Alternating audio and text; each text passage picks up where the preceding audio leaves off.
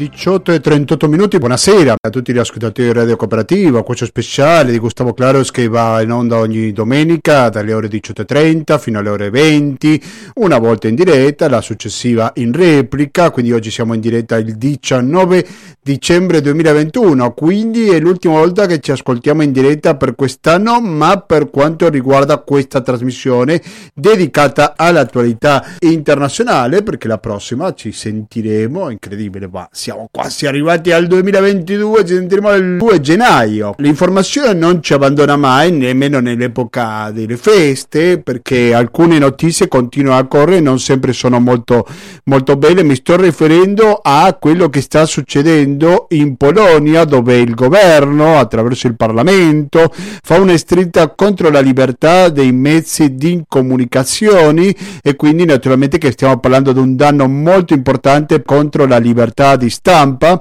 come fa spesso questa trasmissione che si collega con altre parti del mondo, oggi lo faremo con Varsavia per avere più chiarimenti su questo tema che sicuramente preoccupa a più di uno e direi non soltanto ai polacchi, perché quando parliamo che nel cuore dell'Europa ci sono paesi dove non è possibile esprimersi eh, liberamente, almeno dal punto di vista informativo, questo è sicuramente un danno per tutto il continente. Quindi questo sarà il primo degli argomenti. Ieri è stata la giornata internazionale dei migranti, però eh, lo vedremo da un punto di vista di cosa sta succedendo con i migranti oggi, alla fine del 2021, proveremo a capire anche dal punto di vista della giustizia o dei diritti che hanno i migranti dal punto di vista legale. Ci interessa anche com'è questa uh, situazione. Quindi parleremo con un avvocato specializzato in diritti dei migranti che ci racconterà un po' la situazione odierna esterna.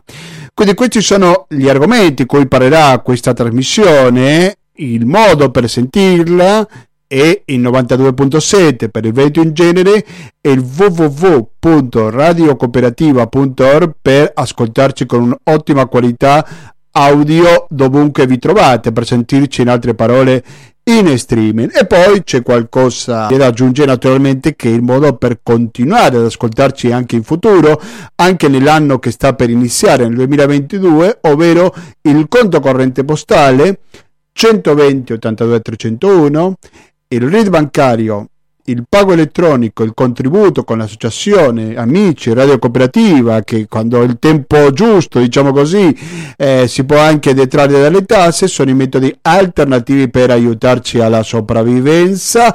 Adesso sentiamo un po' più di musica. La mail di, dell'altra trasmissione che è valida anche per questa, ovvero latinoamericando-gmail.com ancora latinoamericando-gmail.com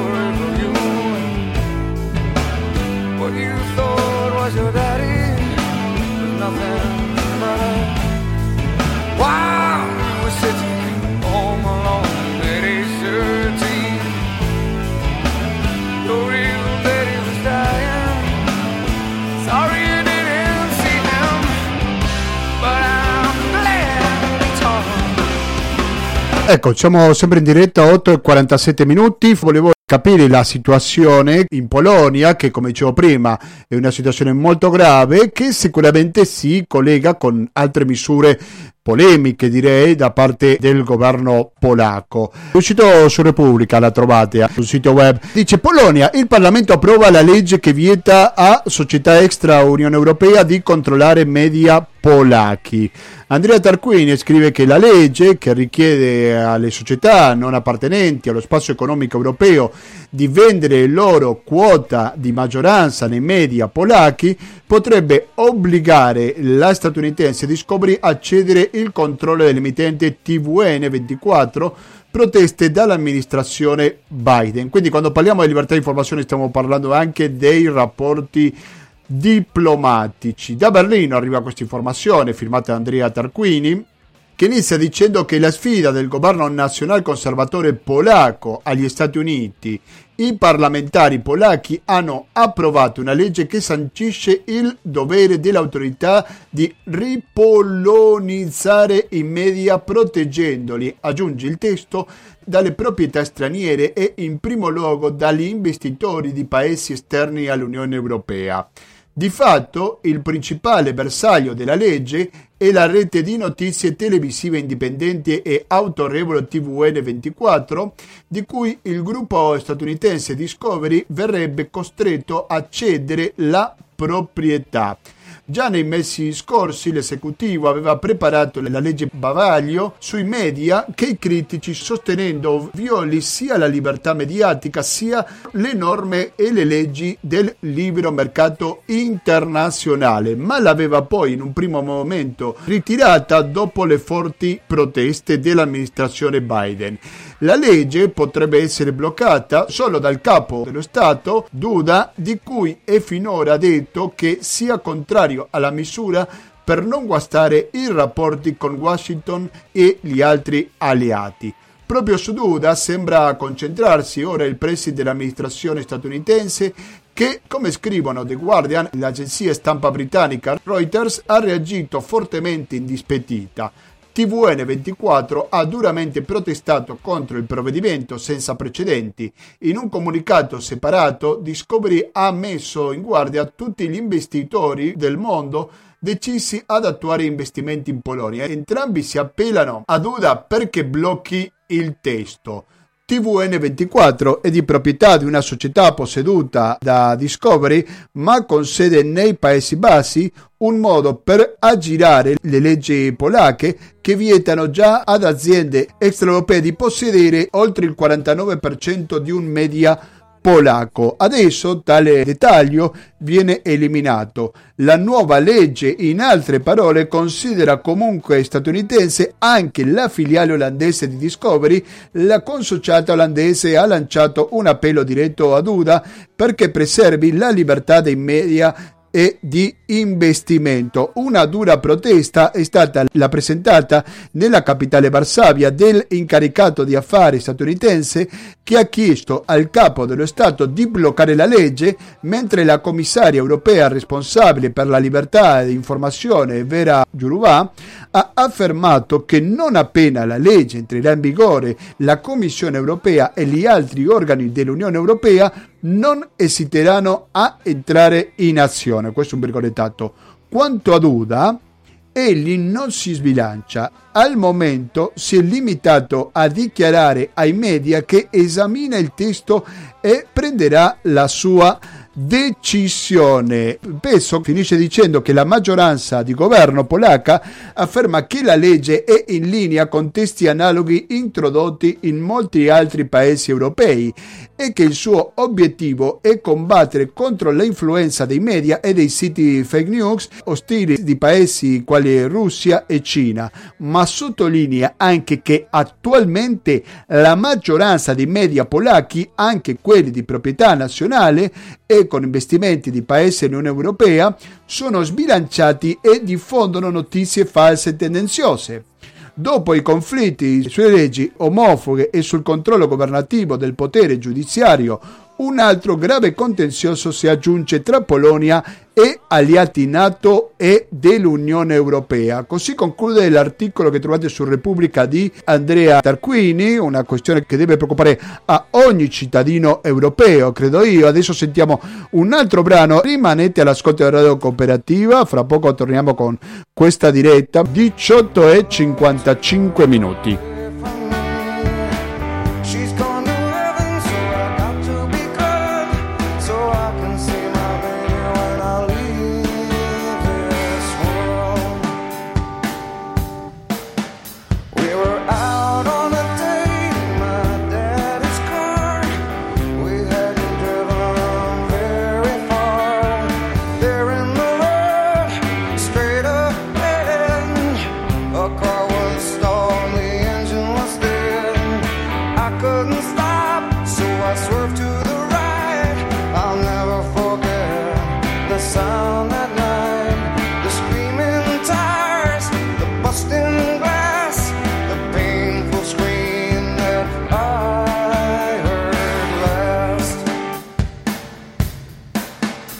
Allora, il primo l'argomento che parliamo oggi è la questione dei migranti ed è per questo che dall'altra parte della linea si trova l'avvocato Giovanni Barbiriol. Giovanni Barbiriol, buonasera e benvenuto per la prima volta a Radio Cooperativa.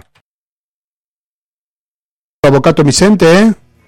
Sì, pronto? Ieri c'è stata una nuova giornata dei migranti, volevo un attimo capire dal punto di vista anche legale, che è il suo campo di lavoro, com'è questa situazione, quanti migranti arrivano, nel senso come si trovano quando arrivano in Italia, quali sono le difficoltà che trovano quando arrivano sul territorio italiano, per favore.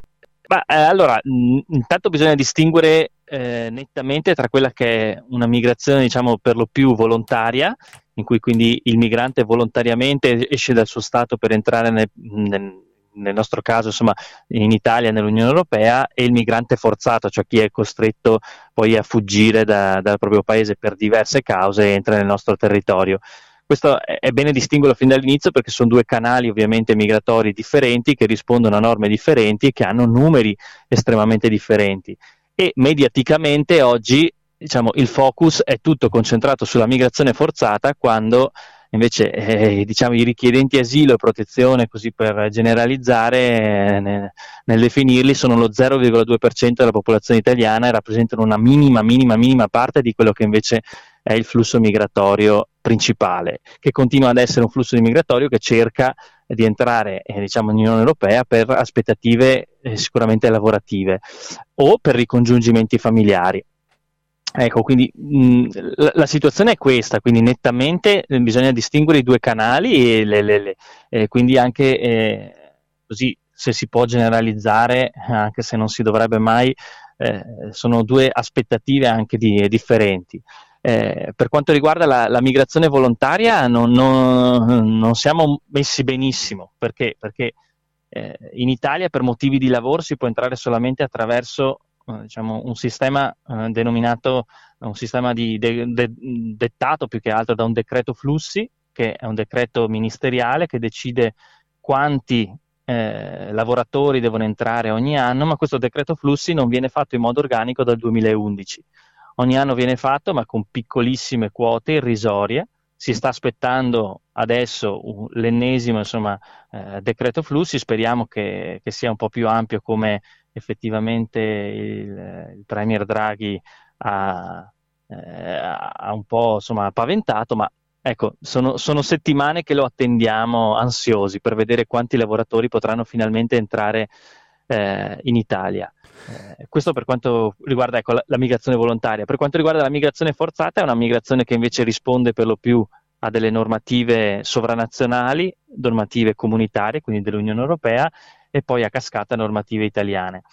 E eh, quello è un po' quello che assistiamo tutti i giorni mediaticamente, però ribadisco, eh, purtroppo il, diciamo, il, il, clima politico fa sì che vengano gonfiati i numeri, vengano gonfiati insomma, gli aspetti eh, negativi, quando invece ci sono tante, tante, tante storie positive insomma, rispetto a queste. No, certamente. Io storie. mi ricordo che un tempo si parlava tanto di sanatorie per ingresso sì. migranti. In cosa è rimasto questa realtà? Perché io onestamente non ho più sentito parlare del tema.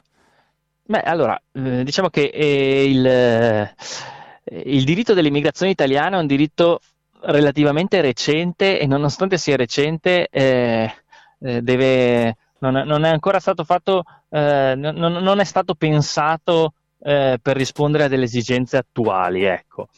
Eh, è un diritto che viene trattato in maniera molto precaria, prima di tutto dal legislatore, e per questo, laddove invece il legislatore lascia degli enormi buchi, degli enormi vuoti che impediscono la regolarizzazione della persona, è lo stesso legislatore che, con delle norme eccezionali, che chiamiamo sanatorie, eh, periodicamente, di solito quando gli italiani sono sotto l'ombrellone, quindi più o meno insomma d'estate, periodicamente eh, il legislatore promuove questa, questa, questa norma Mm, che viene fuori con un decreto legislativo solitamente, un decreto legge che va a sanare quelle posizioni che sono irregolari, prima di tutto dal punto di vista del rapporto lavorativo, quindi stiamo parlando di situazioni in cui c'è un datore di lavoro italiano o regolarmente soggiornante che occupa irregolarmente uno straniero e andando il datore di lavoro ad autodenunciarsi a pagare un fo- una multa forfait, così per, diciamo, per brevità,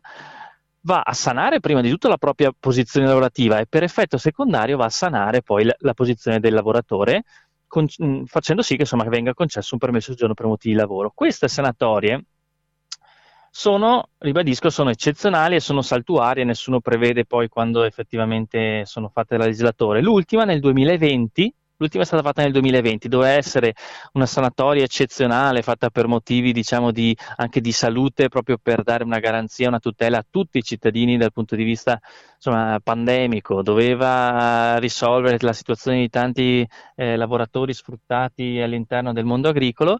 Ad oggi, che è passato un anno e mezzo da quando è stata promulgata la sanatoria, da quando è stata iniziata questa sanatoria del 2020, ad oggi solo il 50% delle domande sono state definite e processate dalla pubblica amministrazione. Quindi ad oggi un cen- 100.000 domande più o meno sono state processate, ne rimangono ancora 100.000, vuol dire che ci sono ancora 100.000 lavoratori che sono in, assolutamente in un limbo in attesa di questa sperata regolarizzazione.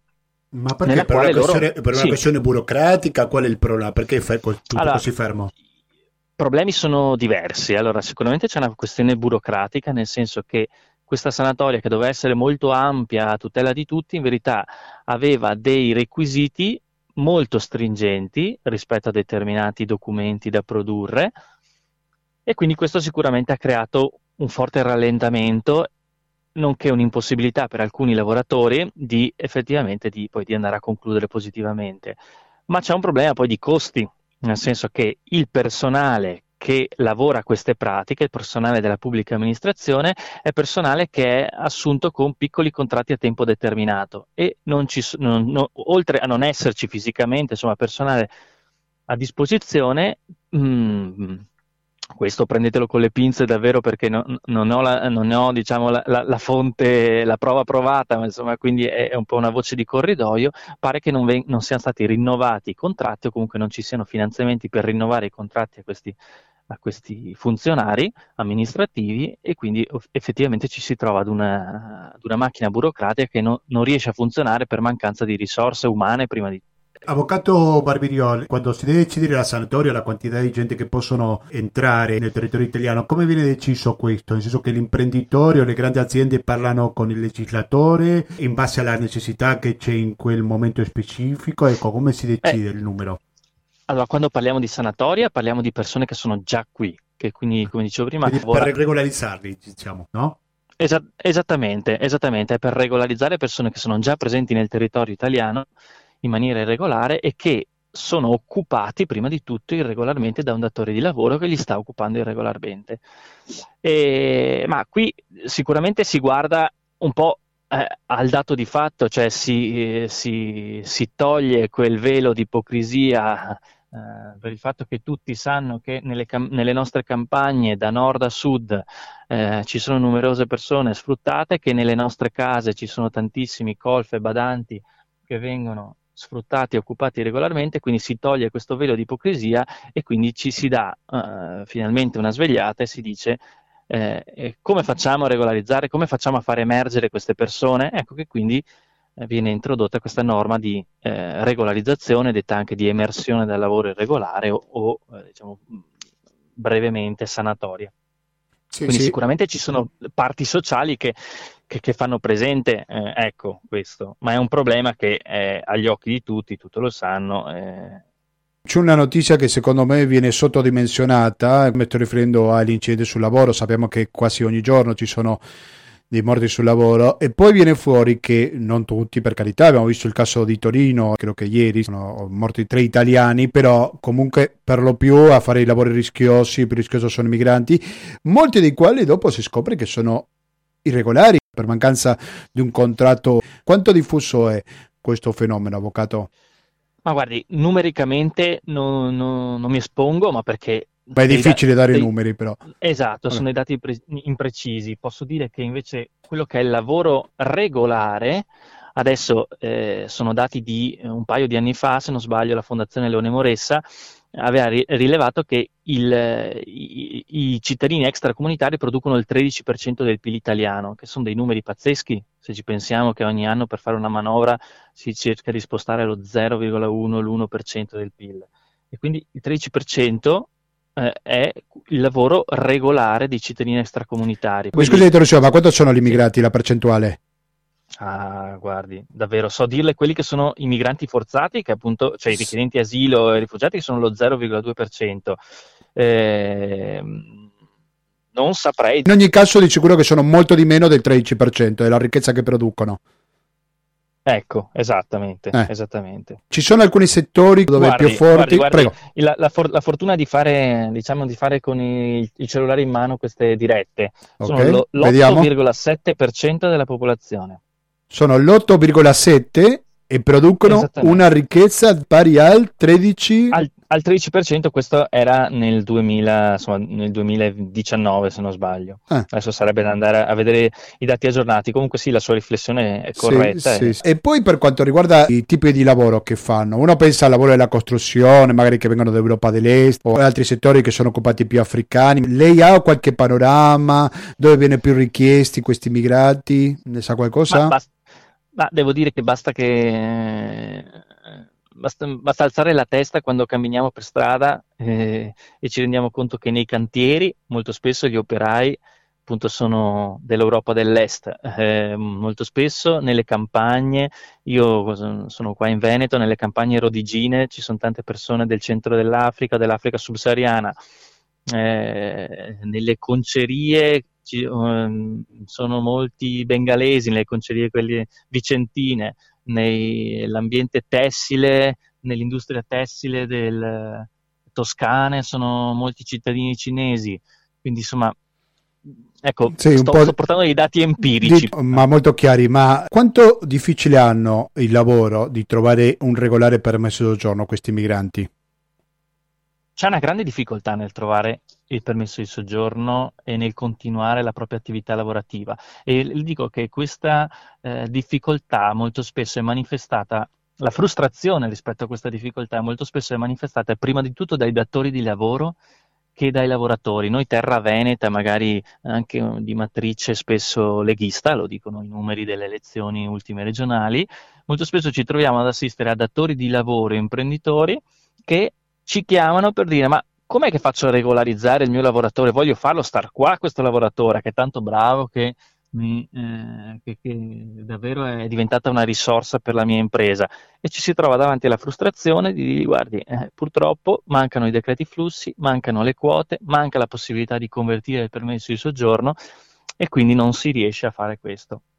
Diciamo che una svolta potrebbe, ma siamo ancora in attesa di vederne gli effetti, una, una svolta potrebbe averle data il decreto Lamorgese, il decreto legge 130 del 2020, che a ottobre del 2020 ha introdotto diciamo, un, un, nuovo contenuto rispetto a un vecchio permesso, uh, si chiamava un permesso per protezione speciale, gli ha dato un nuovo contenuto perché si va a valorizzare quella che è la vita privata e il radicamento dello straniero all'interno del nostro territorio. Ecco che quindi un migrante può anche essere entrato non per motivi di lavoro, ma per esempio un migrante forzato, ma se poi nel, ha saputo dimostrare al, alla società italiana di essersi perfettamente integrato a livello familiare, a livello di lavorativo, di istruzione, la lingua, e tanti altri indici, ecco che quello straniero potrebbe avere un permesso di soggiorno che potenzialmente permette di lavorare, quindi permette di proseguire il rapporto di lavoro e soprattutto è convertibile in un permesso per motivi di lavoro. Ecco che quindi finalmente da ottobre del 2020 sembrerebbe, lo dico perché dobbiamo ancora vedere gli effetti, sembrerebbe che venga valorizzata anche a livello legislativo quella che è l'integrazione vera e piena del sì, cittadino. Perché io mi ricordo che una volta si diceva che se tu entri come rifugiato avevi l'impossibilità di avere un lavoro. Quanto è vero questo se continua ancora oggi questa realtà? No, allora è falso okay. perché il cittadino extracomunitario che entra e che chiede un permesso per richiesta asilo, cioè un permesso che gli viene dato per tutta la durata dell'iter di riconoscimento della protezione, dopo 60 giorni può già trovare un lavoro. È chiaro che se il suo motivo è essere fuggito e il suo motivo non era venuto per il lavoro, quel permesso per richiesta asilo, benché lui possa trovare un rapporto di lavoro, non può essere convertito in un permesso per motivi di lavoro. Però una volta riconosciuta la protezione, quindi una volta accertato il suo diritto a rimanere in Italia o come rifugiato o come titolare di protezione sussidiaria o come titolare di un'altra protezione nazionale, se ha un rapporto di, eh, di lavoro, può a quel punto convertire il suo permesso di soggiorno per protezione in un permesso di soggiorno per motivi di lavoro. Quindi diciamo che il richiedente asilo, non è vero che i richiedenti asilo stanno qui e non fanno niente e ce li teniamo con le mani eh, tra le braccia, con le braccia inserte a non fare niente e li manteniamo noi. Questa è una grandissima buffonata perché molti richiedenti asilo già dopo pochi mesi sono in grado di eh... La mia domanda era se c'era la possibilità legale di farlo, che un richiedente di asilo che viene da un paese di guerra può anche lavorare, per cui certo. lui mi conferma. Certo, assolutamente. Ma sì. guardi, esatto, eh, dice una cosa, mm, la, la domanda è, è, ottima perché permette di anche di, di, di, insomma, di fugare un... Di, di, di, togliere un, un, falso mito, cioè perché, richiede, perché chi fugge da un, da un, paese in guerra non può avere anche delle aspettative economiche. Un conto è fuggire solo, un conto è uscire dal proprio paese solo per aspettative economiche, ma nulla toglie e soprattutto non c'è norma che lo dica che un richiedente protezione, cioè una persona che fugge dal proprio paese per motivi di carestia, guerra, fame, persecuzione, discriminazione, non possa avere anche delle aspettative economiche. Avvocato, ci sono 10 migranti che arrivano sì. in Italia, vengono un paese di guerra, in difficoltà, persecuzione politica, razziale e così via. Sì. Quanti vengono accettate? Quanti vengono rifiutate di queste richieste? Non so se avete una percentuale, non precisa, allora, non per... però certo, più o meno un'idea se ci possiamo fare. Eh. Allora, eh, bisognerebbe distinguere tra quella che è la fase amministrativa e poi la fase giudiziale, perché chi eh, diciamo, riceve un rigetto dalla Commissione territoriale per il riconoscimento della protezione internazionale poi ha diritto ovviamente a impugnare il rigetto in una fase giudiziale, cioè davanti al Tribunale ordinario oppure in Cassazione.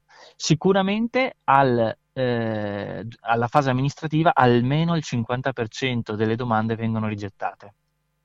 Di queste 50% però dopo vengono eh, una considerevole percentuale, viene poi riformata in, nel giudizio di primo grado o in Cassazione.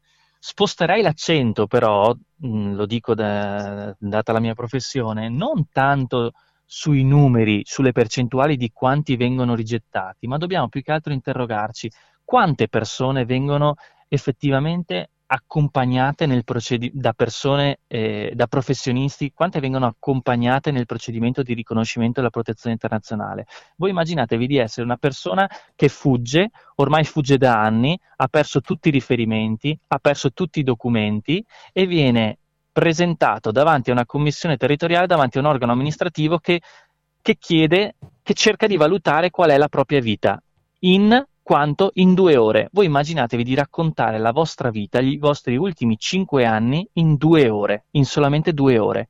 Quanti di voi sarebbero capaci di capire e di far luce su quelli che sono veramente gli elementi necessari per poter ottenere e riconoscere una protezione internazionale. Questo lo dico perché appunto più che concentrarci sulla percentuale, sui numeri di rigetti, dovremmo concentrarci di più invece su ma quanto noi stiamo accompagnando queste persone a fare emergere veramente il punto di criticità, la vulnerabilità che poi dà riconoscimento alla protezione. Probabilmente se preparassimo le persone, se facessimo capire dove far luce, quali sono gli strumenti, qual è anche la modalità di linguaggio, la modalità di, di insomma, eh, sì, per, comunicativa per comunicare i propri drammi, probabilmente le percentuali allora sì che sarebbero molto molto molto maggiori nel senso degli accoglimenti. Sì, sì, molto chiaro. Poi c'è l'arbitraria, secondo me, distinzione fra migranti economici e migranti politici, no? O rifugiati. Allora, però, Quale cosa guarda, ne pensa quello... lei?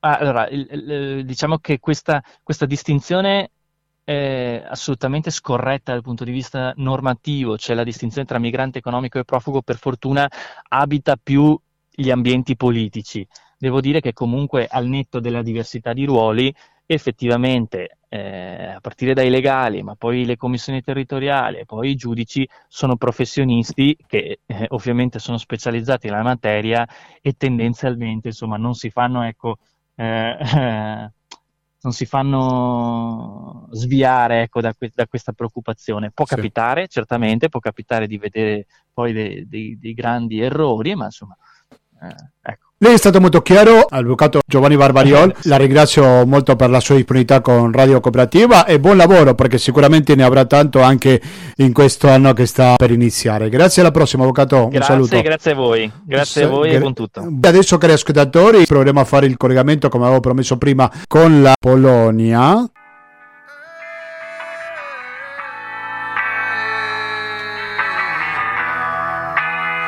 Rimanete all'ascolto perché fra poco torniamo, eh, sempre sulle frequenze di Radio Cooperativa.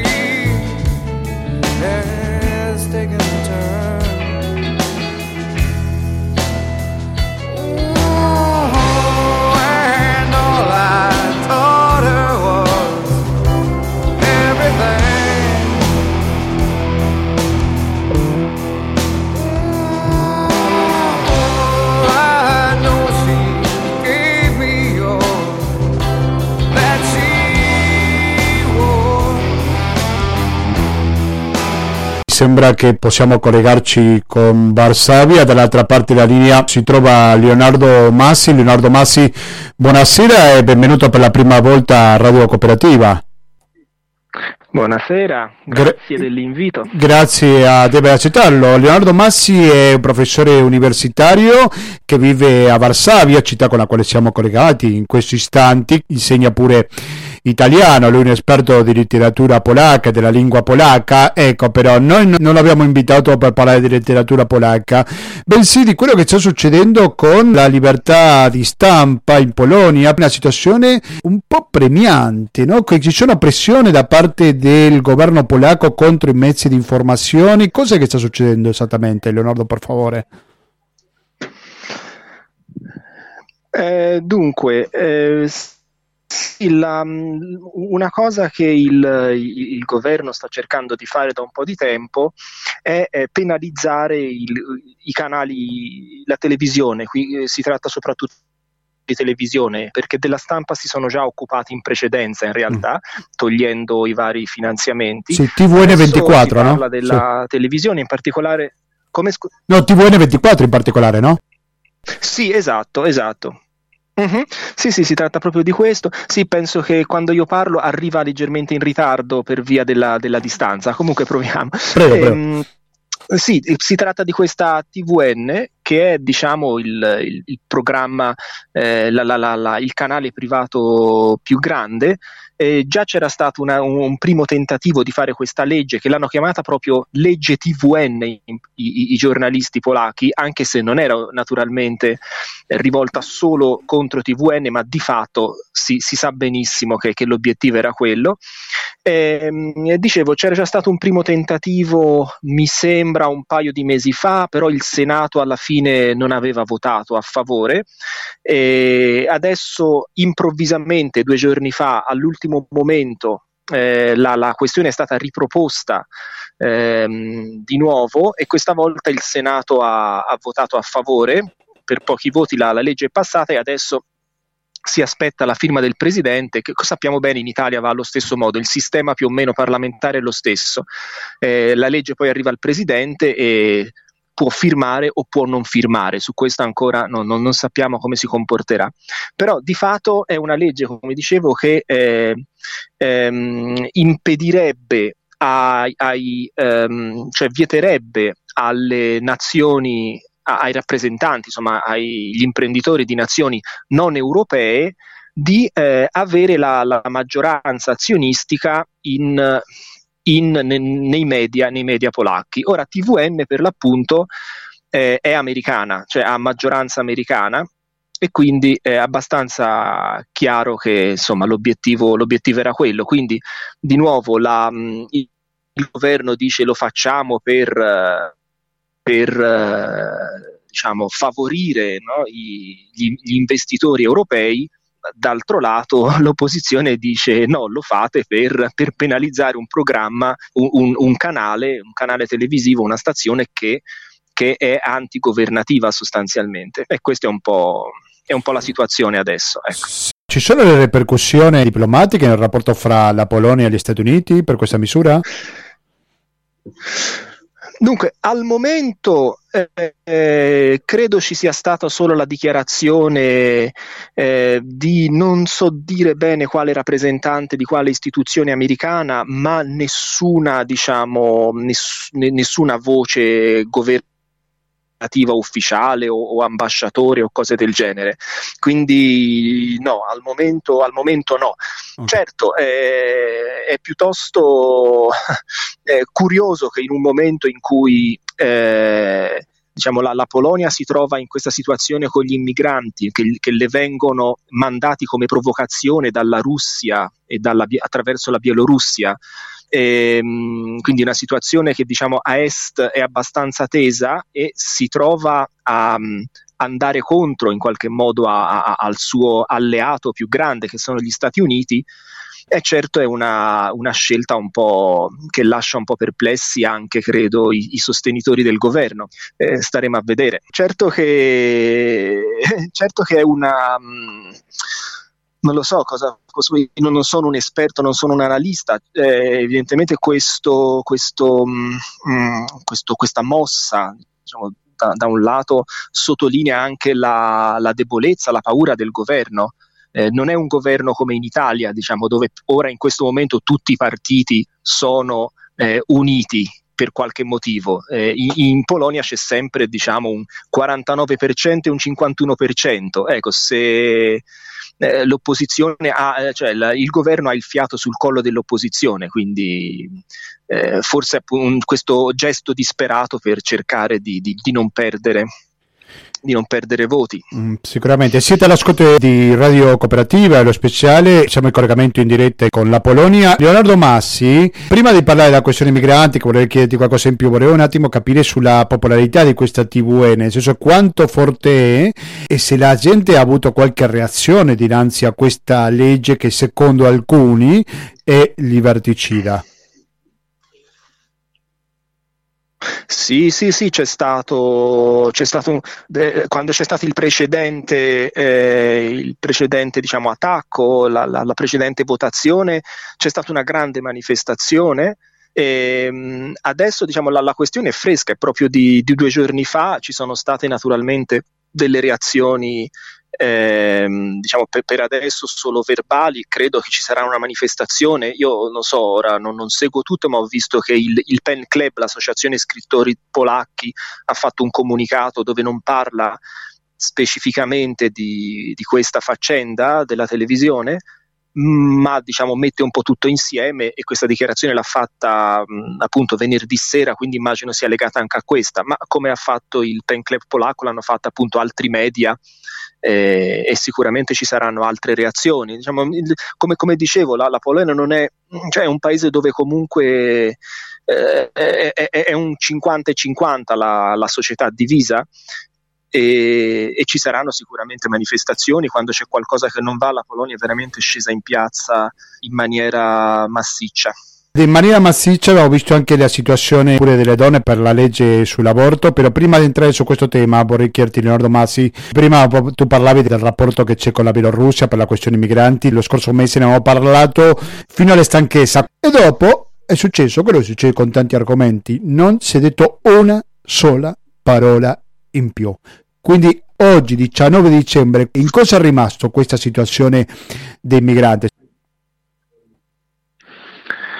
Eh, come, come, tu hai detto, questa è una crisi Eh, certo, io non, non, sarò certo io a dire qualcosa di, di interessante di nuovo, eh, però tu hai, hai, messo l'accento su, un, su, una questione importante. Cioè, siamo a, a, un certo punto queste notizie che vengono date come sensazionali, alle, alle quali siamo assuefatti in un certo senso, eh, vengono come poi passa, vengono, passano nel dimenticatoio ma eh, la crisi c'è, continua e, e nessuno pare ha una, una, una soluzione o anzi l'impressione anche che non ci sia una, una volontà eh, ed è una crisi che non è una questione secondo me di un governo, di un paese o di un altro, è una crisi veramente molto generale, cioè la crisi della politica migratoria eh, in generale. Eh, qui abbiamo mh,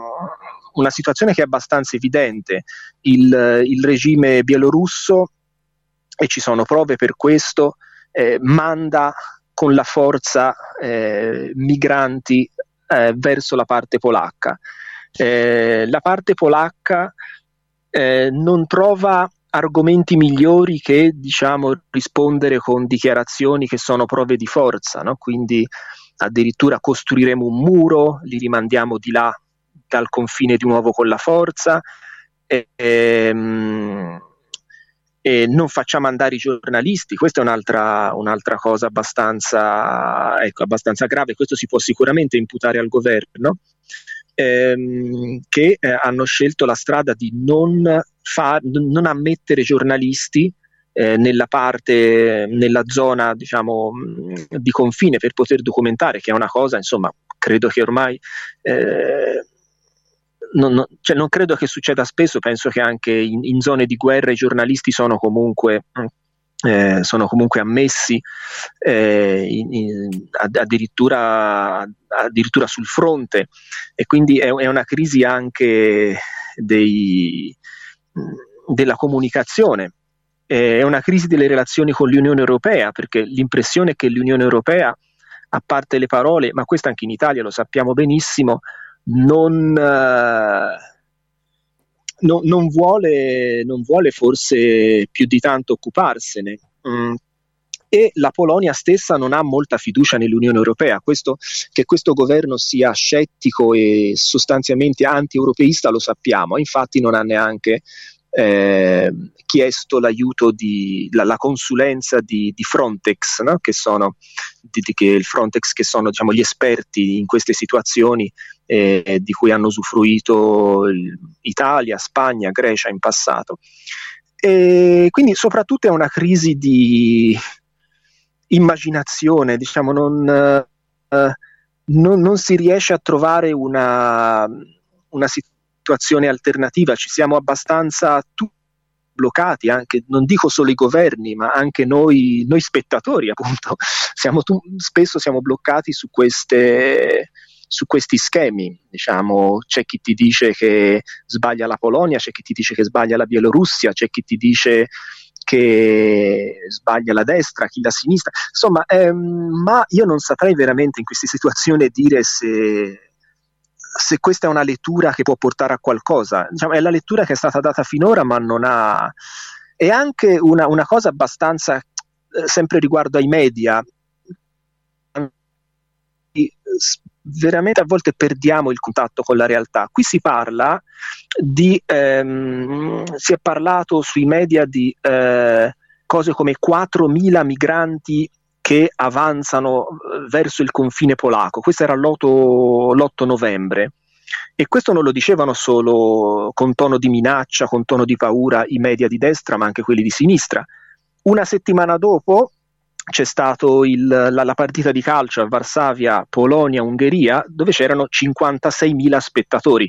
Ora, se noi confrontiamo i 4.000 migranti che attaccano la Polonia minando eh, l'ordine mondiale e i 56.000 che sono allo stadio a vedere, cioè, dobbiamo un attimo rapportare questi numeri. Non, stiamo veramente forse perdendo spesso il senso, il senso della realtà. Naturalmente ogni vita, ogni vita umana è, è importante, non, non, sto assolutamente discutendo di questo, per carità sia chiaro che, che anche se fosse un migrante solo eh, sarebbe importante eh, l'aiuto umanitario nei suoi confronti.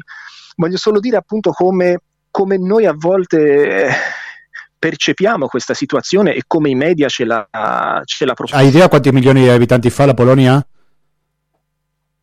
Sì, 40 milioni. Beh, stiamo parlando di 4.000 persone su 40 milioni. Se rimangono in, in Polonia, sì, questo, perché possono era, avere, andare anche da altri paesi europei. Sì. Prego. Esattamente, sì, sì, infatti molti di loro vogliono andare in Germania e comunque 4.000 erano nel, nelle notizie dell'8 novembre, poi naturalmente i, i numeri sono, sono, diventati, si sono aggiunti anche altri, però certo non, non si arriva a, a, cifre spropositate. Ecco. Certamente. Leonardo Massi, prima di salutarci, io vorrei chiederti per una mm. questione sicuramente molto spinosa, che ha portato molte polemiche, non soltanto in Polonia, che è la questione della legge sull'aborto, in cui le misure sembrano eh, molto più restrittive per una donna che vuole decidere sul proprio corpo, che adesso le condizioni per abortire sono diventate pressoché impossibili. Ecco, cosa possiamo dire a proposito di questa legge? Beh, questa diciamo è una legge che veramente, come dicevo prima, la società è divisa, ma questa legge è riuscita a mettere d'accordo forse quasi tutta la società, eh, perché, o, o, almeno io non credo che... È una legge soprattutto contro le donne, se posso dire, alla, alla fin fine, perché quelle che sono penalizzate sono le donne, che infatti sono, eh, sono scese in piazza a manifestare più volte. È, un, eh, è, una legge, come tu hai detto, molto molto restrittiva, una delle sicuramente in, credo che in Europa sia la più, la più rigida e addirittura eh, all'inizio di dicembre si era parlato in, uh, in Parlamento di un progetto di legge per restringere ancora di più e condannare da 5 a 25 anni di prigione eh, le, le, donne che abortiscono e, i medici. Per fortuna, per fortuna, questo era troppo estremo anche, anche, per, anche per, i più, per, i più, per, i sostenitori più convinti ed è stato, ed è stato diciamo, votato contro, ma eh, anche qui diciamo, si ha l'impressione che il governo giochi un po', giochi un po col fuoco, la, la butti sul, sulla tensione. Eh, tempo fa, quando è stato circa un mese fa, eh, ha, ha, mosso molto l'opinione pubblica il caso di una, di una ragazza che voleva abortire perché c'era una, eh, un, in pericolo di vita. E il dottore ha avuto paura, perché la legge tra l'altro non è neanche molto chiara, non si capisce bene, però tanta era diciamo, la, la, propaganda, la tensione che questo dottore non se l'è sentita, di, evidentemente aveva paura di, di, essere, di andare in prigione, di non si sa cosa, e questa ragazza è morta eh, perché era, era, decisamente, cioè il dottore doveva decisamente intervenire. Adesso eh, il governo dice: Ah, ma nessuno ha detto a questo dottore che non doveva intervenire, e infatti la legge non è molto chiara ma è un po' diciamo nascondersi dietro a un dito perché dipende, non so se sarai d'accordo Leonardo della questione del messaggio che tu stai inviando al di là della legge in particolare di cosa dice, cosa non dice tu stai mandando sempre un messaggio se vogliamo anche subliminale sì. sotto un certo punto di vista contro l'aborto è esattamente, sì, sì, sì, è esattamente questo, un po' come quando ci sono eh, diciamo, dei politici eh, dichiaratamente oppure non dichiaratamente, diciamo, non dichiaratamente razzisti o, o, o filofascisti e però eh, non dicono mai niente contro e quando poi ci sono episodi in cui la gente magari si sente, eh, si sente quasi mm, come dire eh, in, in, sente di avere la possibilità di, di uscire fuori no? con eh, con gesti o con parole che in, in circostanze democratiche normali non, non, avrebbero avuto luogo, il politico può sempre dire ah ma io non ho mai detto questo, io non ho mai fatto questo, ma eh, insomma sono un po'... Mm, è, è, un po' un teatro no? alla fine, eh, il, il, messaggio, il messaggio è chiaro.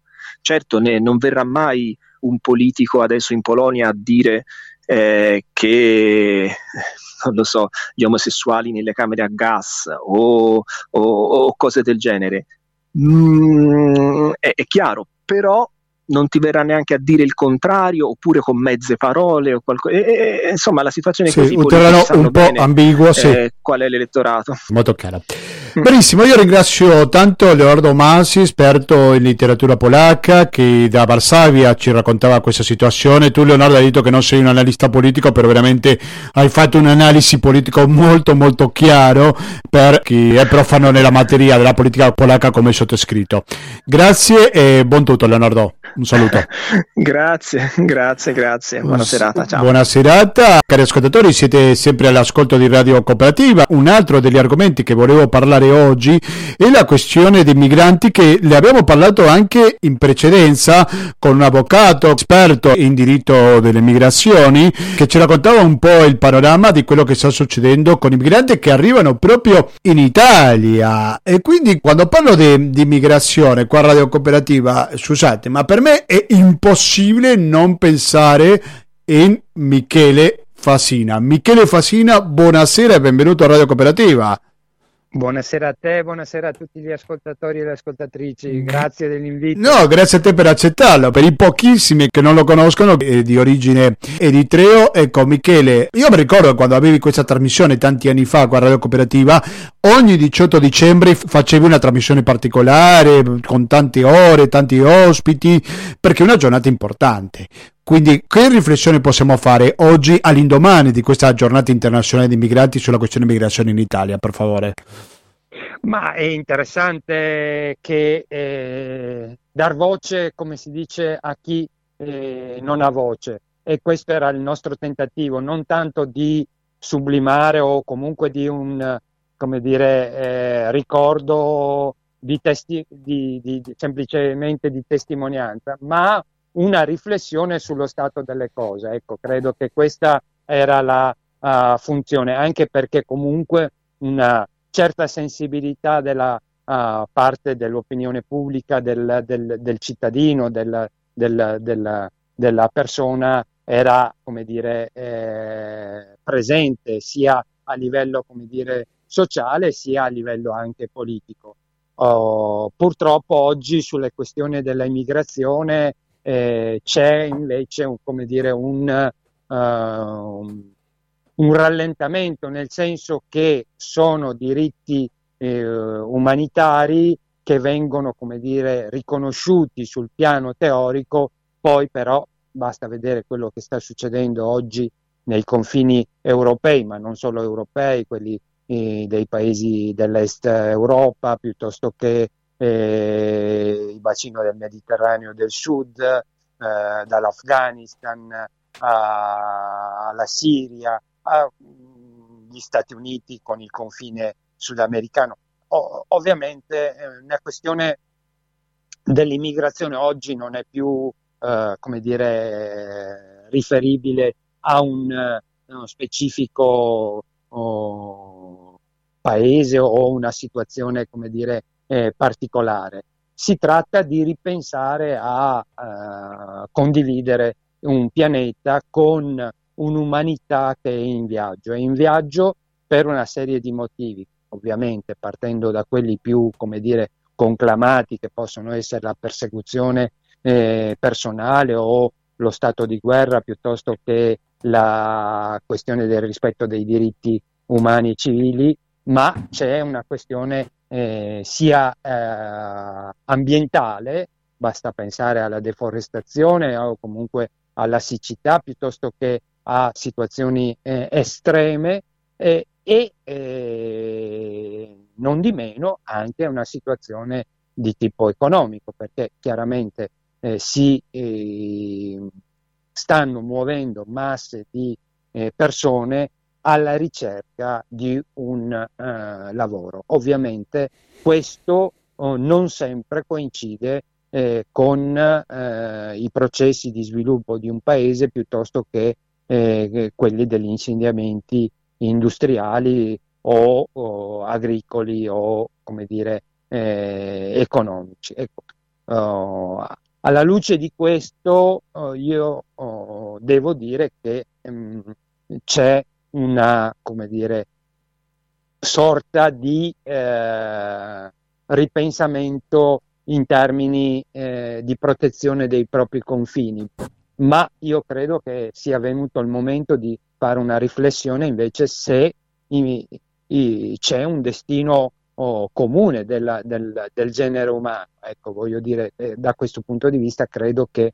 eh, anche gli stati-nazione eh, non hanno più senso oh, perché eh, fenomeni poi come quelli migratori prescindono da qualsiasi eh, come dire, eh, situazione di, di, di, di allora, Michele Fassina, io mi rendo conto che è un po' ambiziosa come domanda, no? Però tu che da tanti anni che sei in Italia, sei stato sempre molto attento alla questione migratoria nel paese, vorrei chiederti se hai notato qualche cambiamento nel senso del tipo di migrazioni, come veniva percepita l'immigrazione ieri, come viene percepita l'immigrazione oggi, ecco, possiamo fare un contrasto fra passato e presente del fenomeno migratorio?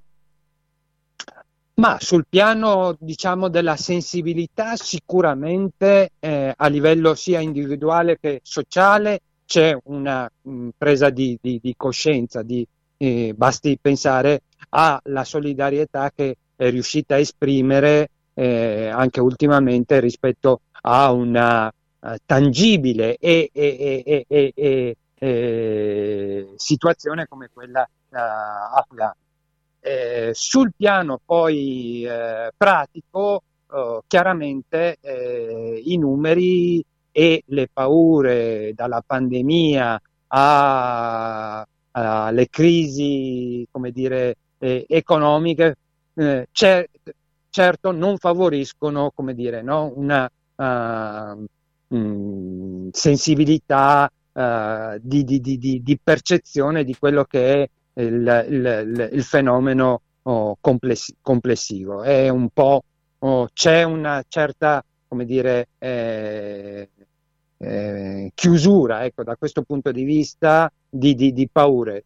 Mm, purtroppo questo capita sempre in periodi di, di crisi. In periodi di crisi eh, ci, si, ci, si, ci, si, guarda uh, più con circoscrizione, con eh, sospetto, con, come dire, con, ehm, con un timore che eh, non ha nulla di eh, come dire, eh, reale, realistico, perché se pensiamo che eh, tutta l'Europa, ma ehm, in particolare eh, parlando oh, strettamente dell'Italia, la demografia lo, la dice lunga sul fatto che questa società sta, eh, è una delle più vecchie eh, d'Europa e che... Eh, per non dire del mondo.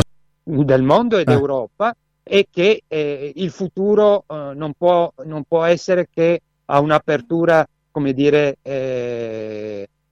in termini di, di, di, di, generazione più giovane, sia sul piano, oh, come dire, eh, di attrazione. L'Italia da sempre ha attratto oh, culturalmente molti paesi, non solo oh, oh, dei, dei, paesi del sud del mondo, ma genericamente l'Italia è il paese della cultura, è il paese della, come dire, di riferimento per, per, per, per quelli che eh, in qualche modo oh, anche le mh, mm, persone più scolarizzate, quelle che in qualche modo hanno un'ambizione di, di, di, di cambiare la propria situazione. E, e su questo eh, è chiaro che eh, ci vuole un, un, un, un, accordo anche a livello europeo che eh, favorisca su questo, su questo credo che sì, eh, l'Europa eh, debba fare un, salto di qualità, Mm, le buone intenzioni non sono sufficienti perché ci sono, mm, abbiamo visto anche eh, l'atteggiamento oh, della Merkel, eh, sul piano anche eh, umano quello che sta succedendo ai confini eh, della Polonia è, è, è scandaloso, ma eh, eh, chiaramente necessita una, una, dire, una condivisione eh, anche politica, non solo come atteggiamento, perché l'atteggiamento della società civile eh, non è sufficiente. Io credo oh, che su questo oh, c'è sì. una battuta d'arresto. Se c'è una cosa che ho notato con il discorso della pandemia è che i migranti almeno non ci sono al centro delle cronache di ogni giorno come lo era fino a due anni fa, no? Non so se hai notato te anche questo fenomeno. Sì, sì, beh, sicuramente, sicuramente la pandemia ha spostato il, il, il centro di attenzione, eh, però è chiaro che poi sul piano oh, politico, al di là, de, al di là della, della, della, della, copertura mediatica, il, il, fenomeno è un fenomeno oh, importante che va governato, ma va anche, come dire, eh, gestito oh, complessivamente. Eh, sicuramente non, non, un, un, paese da solo non può farsi carico oh, di fenomeni di questo genere, però c'è da dire che non c'è eh, sufficientemente, non è stato fatto no, nessuno sforzo perché eh, effettivamente ci sia una uh, come dire, eh, redistribuzione anche sul piano oh, internazionale di quelli che sono oh, le responsabilità collettive sì. che credo che abbiamo sul piano soprattutto politico economico. Ecco, questo, Certamente. Questo allora, um, siamo quasi a fine trasmissione, ma anche quasi a fine anno, quindi io ti chiedo una specie di panorama di quello con quale ci possiamo trovare nel 2022 con il fenomeno migrazione, Michele, senza chiederti di fare l'indovino naturalmente, no? però qual è la tua sensazione dell'anno che sta per iniziare? Ma assolutamente eh, eh, sul piano, come dire, di chi ha uh, già intrapreso questo, questo, questo viaggio, questo, uh, come dire, questo um, percorso oh, oh, lo, lo, lo, lo, porterà, lo porterà come dire, a, a, a, termine o tenterà di portarlo a termine. Eh, sicuramente eh, la, la, la, la, pandemia ha bloccato molto oh, le, le frontiere, quindi mh, come dire, chi eh, aveva intenzione di, di, di, di, spostarsi non l'ha potuto fare, per cui ci sarà una battuta d'arresto su questo che però si ripercuote nel tempo più avanti.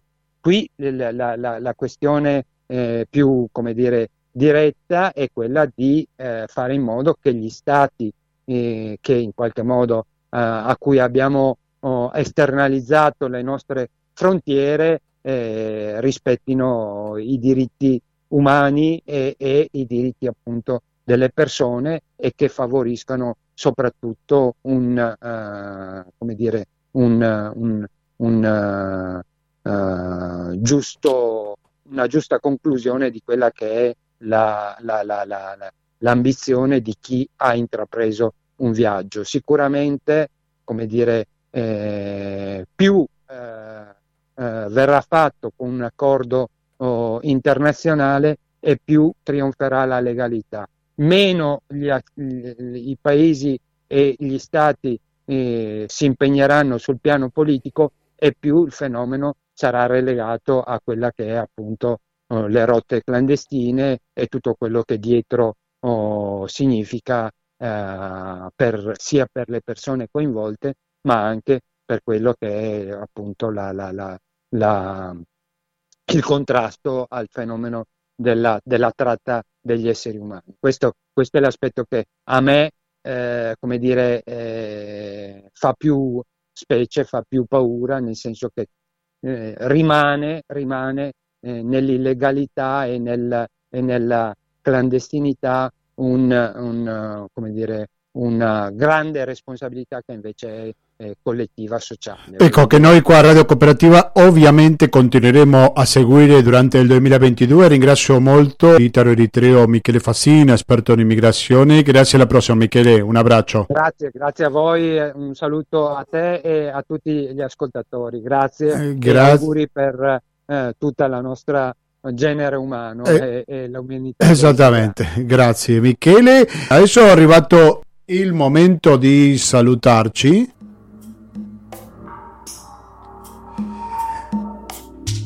Eh sì, cari ascoltatori, perché questa trasmissione va dalle 18.30 fino alle ore 20 ogni domenica, una volta in diretta, una volta in replica. Lo ripeto che oggi 19 dicembre siamo in diretta, quindi il 26 in Santo Stefano saremo in replica.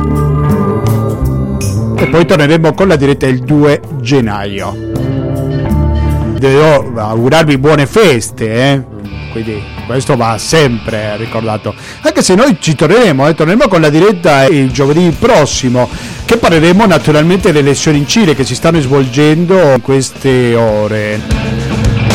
Stiamo parlando del giovedì 23 dicembre voi mi raccomando continuate l'ascolto di Radio Cooperativa, fra poco inizierà una nuova edizione di Materiale Resistente e poi se ci ascoltate in diretta il 19 dicembre sentirete pensieri e parole, altrimenti se ci ascoltate in replica nessun dorma, sempre dalle 21.50.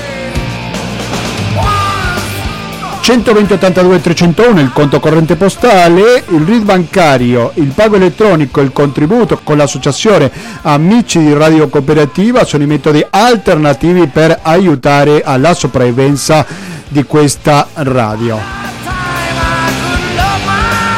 Quindi mi raccomando, continuate all'ascolto di Radio Cooperativa, noi ci riascoltiamo, come dicevo poc'anzi, giovedì prossimo alle ore 19.10 con Latinoamericano, ovvero informazione, cultura e musica direttamente dall'America Latina. Grazie e alla prossima!